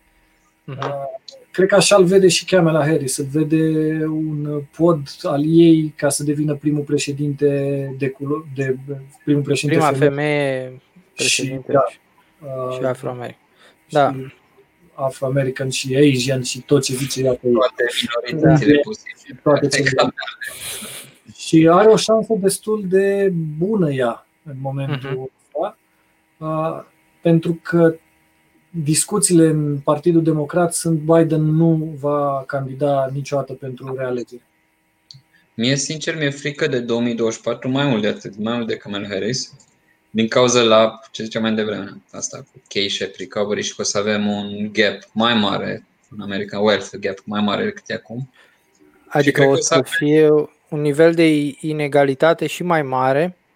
Care o să ducă, nu știu, la democrație o să vedem un candidat din ăsta, descendent ideologic al lui Che Guevara da, și la republicani o să avem cealaltă extremă, Tea Party mai la extrem, știi? Și da. știu, 2024 eu zic că o să arate mult mai rău decât. Și mai rău decât uh, acum. Decât e acum, adică zic. Mergem din rău mai rău. Să ducă mai mult de un mandat. Adică îl văd, nu-l văd să candideze, chiar nu-l văd să candideze în 2024. Da, 2024 ar avea 83 de ani sau ceva de genul. Da. Și ok, odată vârsta, na, timpul, dar ca și președinte, anii trec mai greu peste timp.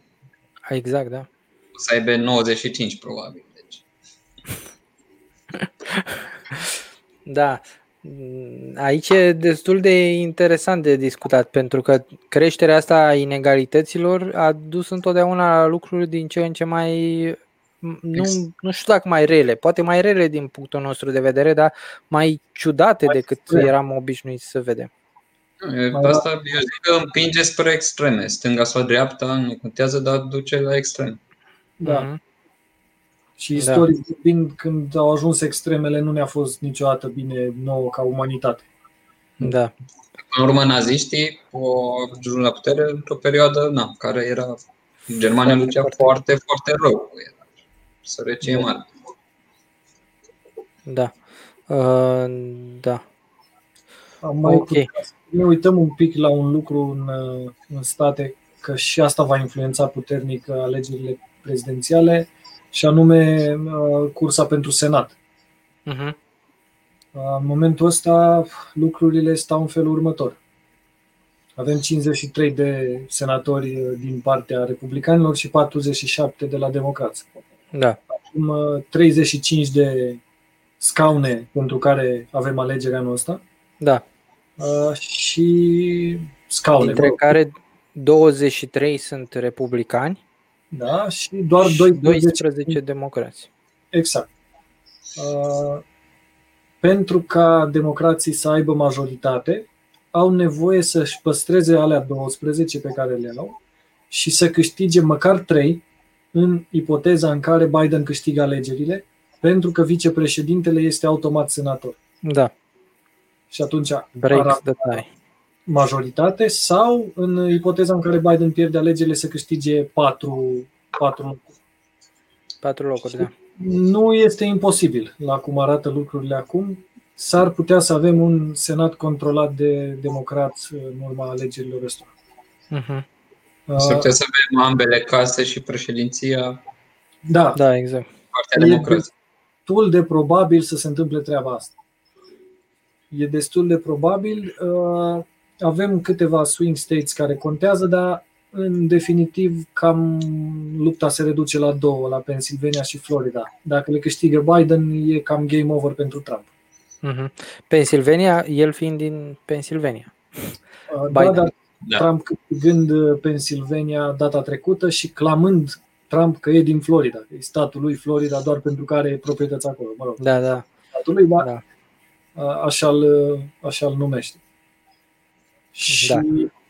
aici va fi o luptă pe niște demografice foarte interesante uh, în suburbii, în ceea ce înseamnă femei, femei casnice, Uh, în Florida foarte mult pe hispanici. Adică e o luptă care diferă față de ce a fost uh, Bush versus Gore, dacă ne uităm la swing states. Mi se pare că problemele care primează în societate acum la ei sunt mult mai, mai sociale decât economice. Da. Pentru că economic Pennsylvania a funcționat relativ bine cu Trump și la fel Florida. Uh-huh. În timp ce social unrest-ul ăla despre care am vorbit la, la analiza celor 13 chei, ăla poate să fie factorul care, care întoarce alegerile în favoarea unuia sau altuia. Trump mizează pe lege și ordine, în timp ce uh, democrații vin puternic cu mesaje de egalitate socială și un mediu cât mai verde.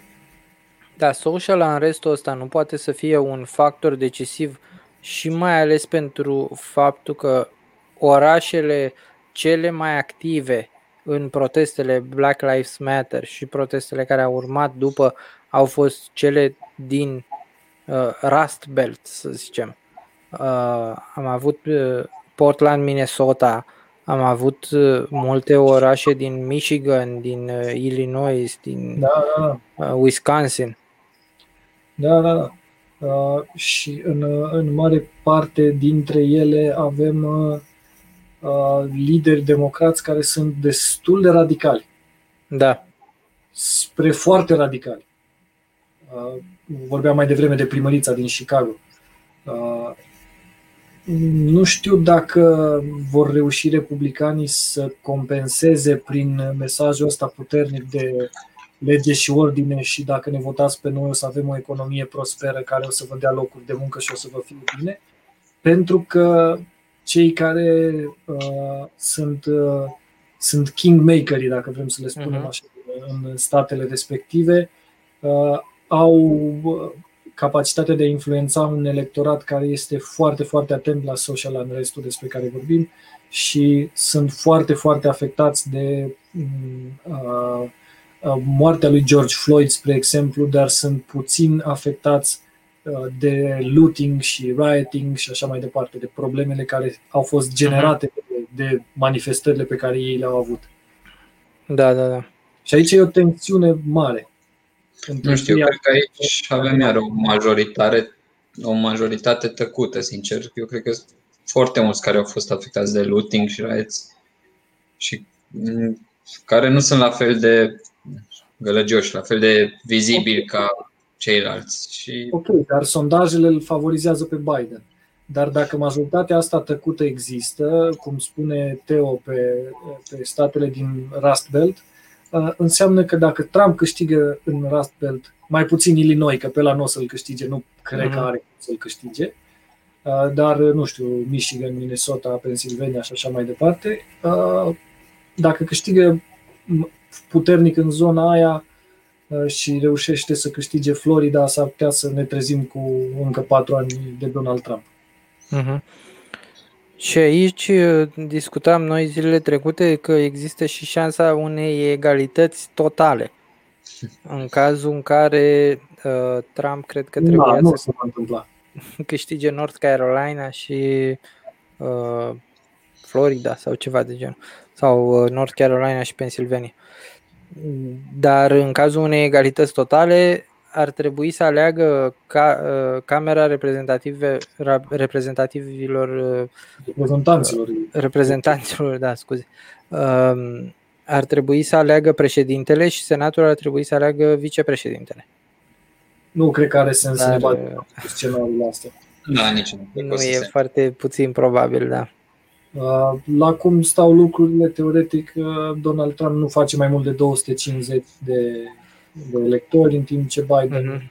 trece lejer de 300. Uh, Dar dacă majoritatea aia tăcută e prezentă și va merge la vot, putem avea surprize. Pe de altă parte, dacă ne uităm la ce înseamnă acum early voting masiv, Da. ăsta e în proporție covârșitoare de măcar, măcar 75% pro-democrat. Și cred că n-am mai văzut niciodată așa masiv. Am mai văzut, pentru că e contextul de așa natură, oamenii sunt uh, îngrijorați de, de criza sanitară și aleg, aleg să, să voteze acum, uh, fie că o fac prin, uh, prin uh, corespondență, fie că o fac uh, în persoană. Li se pare că e mai puțin aglomerat și mai puțin periculos acum decât ar fi pe 3 noiembrie. Și aici, dacă vorbim de early voting, ar trebui poate să vorbim și despre mail-in voting. Da, Da. normal. Am auzit mai multe discuții prin care uh, în noaptea de 3 noiembrie nu am ști exact cine este câștigătorul. Că ar putea Donald Trump să zică că el câștigă Florida și câștigă Pennsylvania sau câștigă uh, toate statele din Rust Belt și așa mai departe, dar de fapt să uh, existe voturi care nu sunt încă numărate și mai e nevoie de 2, 3, 5 zile uh, ca să aflăm cine a câștigat de fapt uh, statele respective și cine are delegat. Chiar să ajungem la un moment de Mihaela, dragostea mea. Da, da, poate, poate întâmpla să Da. fie mult mai, mult mai uh, tensionat decât a fost la sectorul 1 în București. și uh, Greu de crezut. Nu e greu de crezut. Cred că cred că orice s-ar întâmpla, oricine cine va pierde, va pierde într-un mod mult mai frumos decât ni se aduce la cunoștință acum. Adică Trump, dacă pierde, nu cred că va opune rezistență în vreun fel. Probabil că va da vina pe COVID și va zice că băi, asta a fost. Uh-huh. Iar Biden, dacă pierde, nu cred că va contesta în vreun fel rezultatul alegerilor, va spune că poporul are întotdeauna dreptate și că poate că dacă ar fi fost mai tânăr ar fi putut să facă mai mult. Dar maximum atât. Nu cred că vom avea probleme cum apar tot felul de știri și de anunțuri din presă. Da, Cred că nici, e o nici. tranziție lejeră. Uh-huh.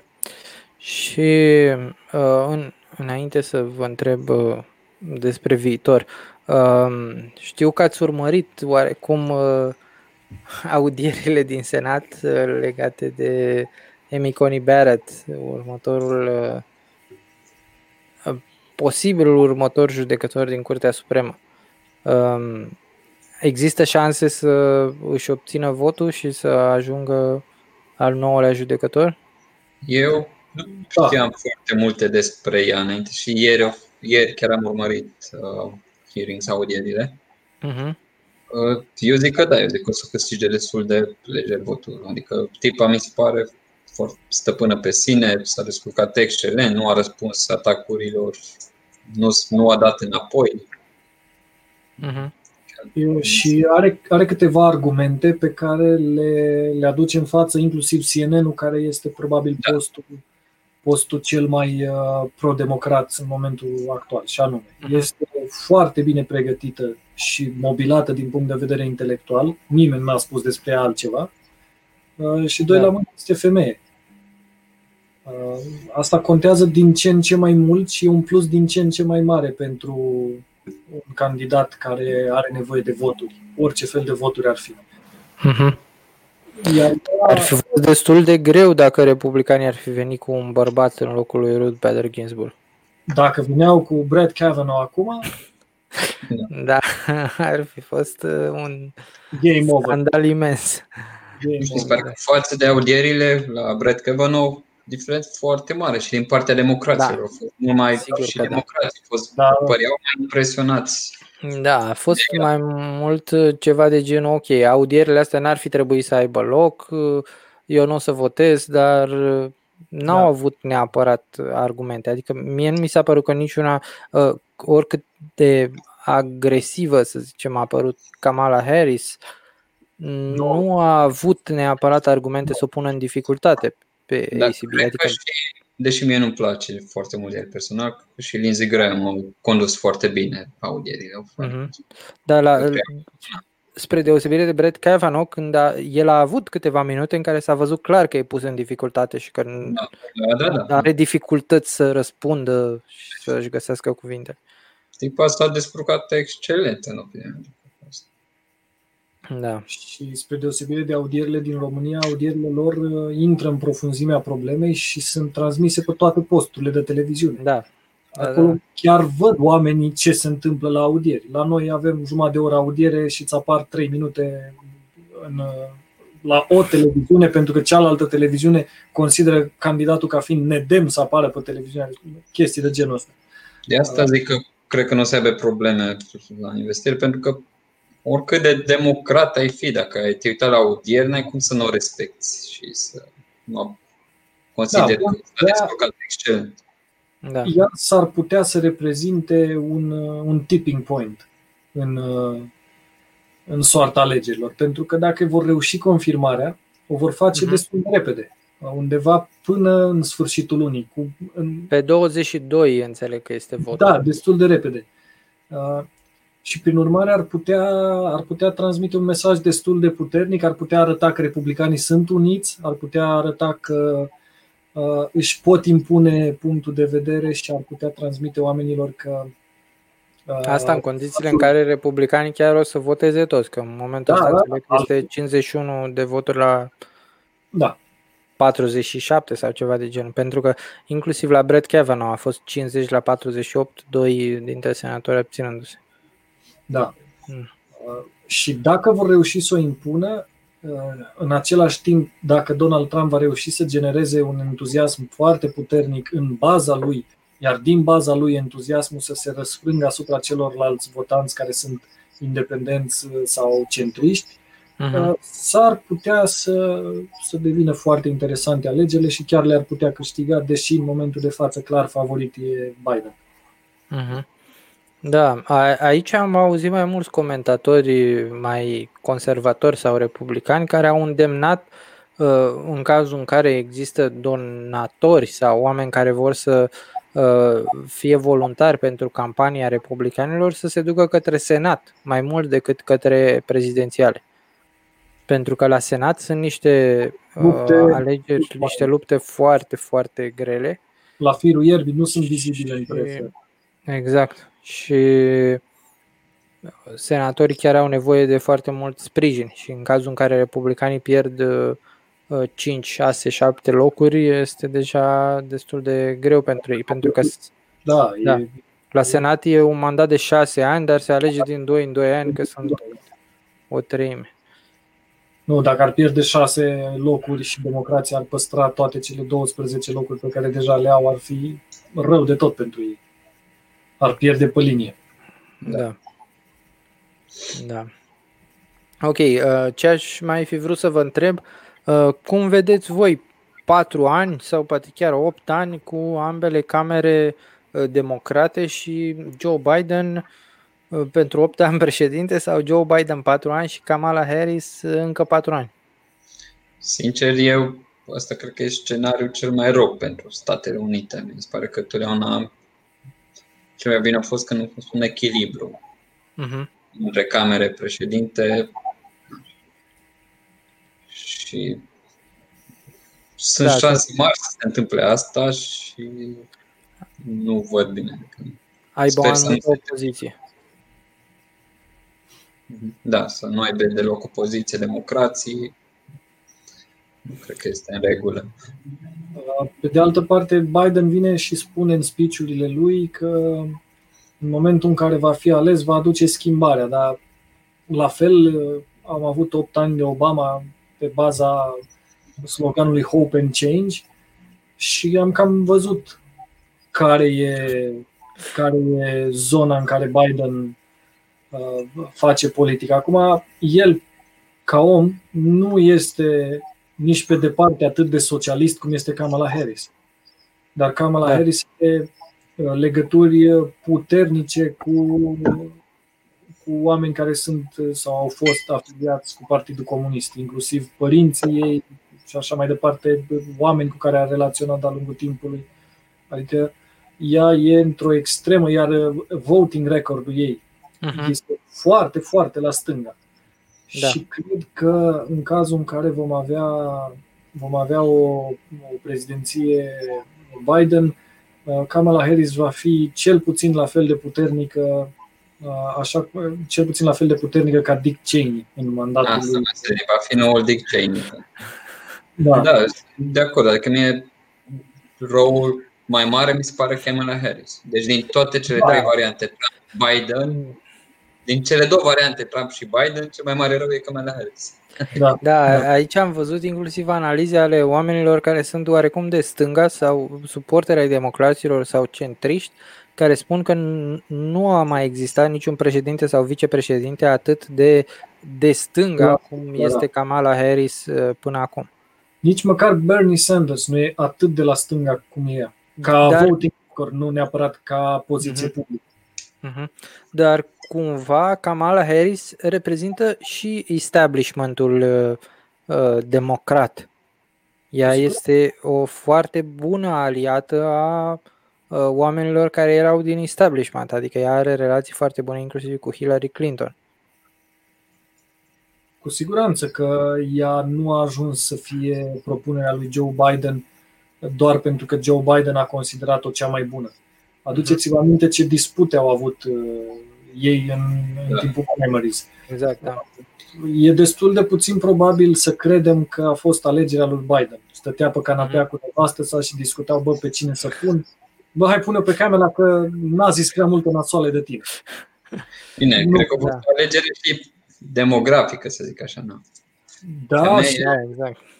și o alegere pragmatică, dar în același timp și o alegere a establishmentului, a DNC-ului. Nu vine Kamala Harris uh, doar din, uh, din, uh, din judecata lui Joe Biden. Vine Da, da, da, clar. și pe linie de partid într-un mod destul Da, de... asta, asta dacă vă amintiți, în unul dintre e mail care au fost date publice de Wikileaks uh, acum câțiva ani, uh, John Podesta, care a fost uh, chief of staff al lui Bill Clinton și a coordonat campania lui Hillary, a Da. dat o listă de posibili vicepreședinți către Hillary, care Da. erau împărțiți în food groups. Da. Și erau foști militari, senatori, de unde l-a ales pe uh, Kane, Kane, nu?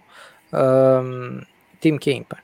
Uh, erau oameni de uh, senatori de senator latino, senatori de culoare și așa mai departe, sau inclusiv congressmen, congressmen latinos de culoare și așa mai departe. Adică erau oameni care chiar puteau să concentreze votul unei anumite părți a populației, ceea ce evident că și Kamala Harris uh, face și probabil și ea a fost aleasă tot într-o Sigur. logică similară. Cu siguranță, pentru că m, lucrurile astea au devenit mult, mult, mult mai importante de la, nu știu, Lyndon Johnson încoace, dar foarte puternic după criza economică din 2007-2008 uh, și dictează în mare parte agenda care se discută în mainstream. În Mhm. Timpul ăsta Partidul Democrat uh, a migrat foarte mult la stânga. Dacă ne uităm azi la JFK, JFK e un republican moderat. Da. Da, da, e E- adevărat. E o migrație foarte, foarte, foarte, foarte puternică în, uh, în Ceea ce oarecum face și ca republicanii să fie mult mai uh, spre dreapta. Sau mai spre dreapta față de cum erau când era George Bush candidat.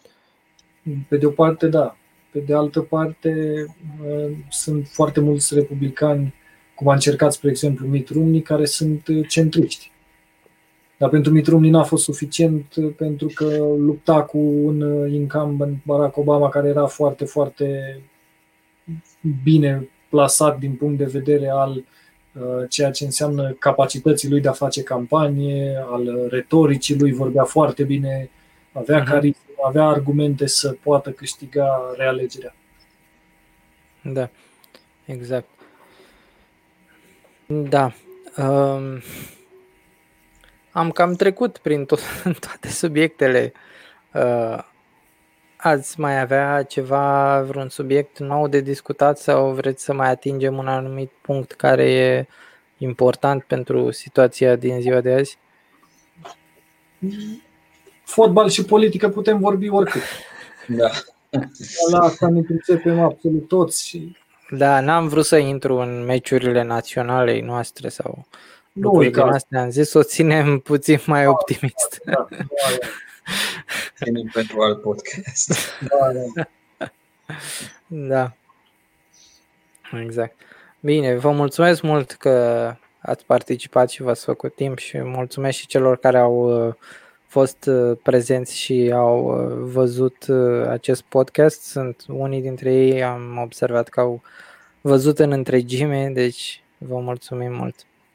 Și noi mulțumim pentru invitație și să ne revedem cu bine. Da. Să ne revedem. Seară bună! La Salut. fel. Salut, salut.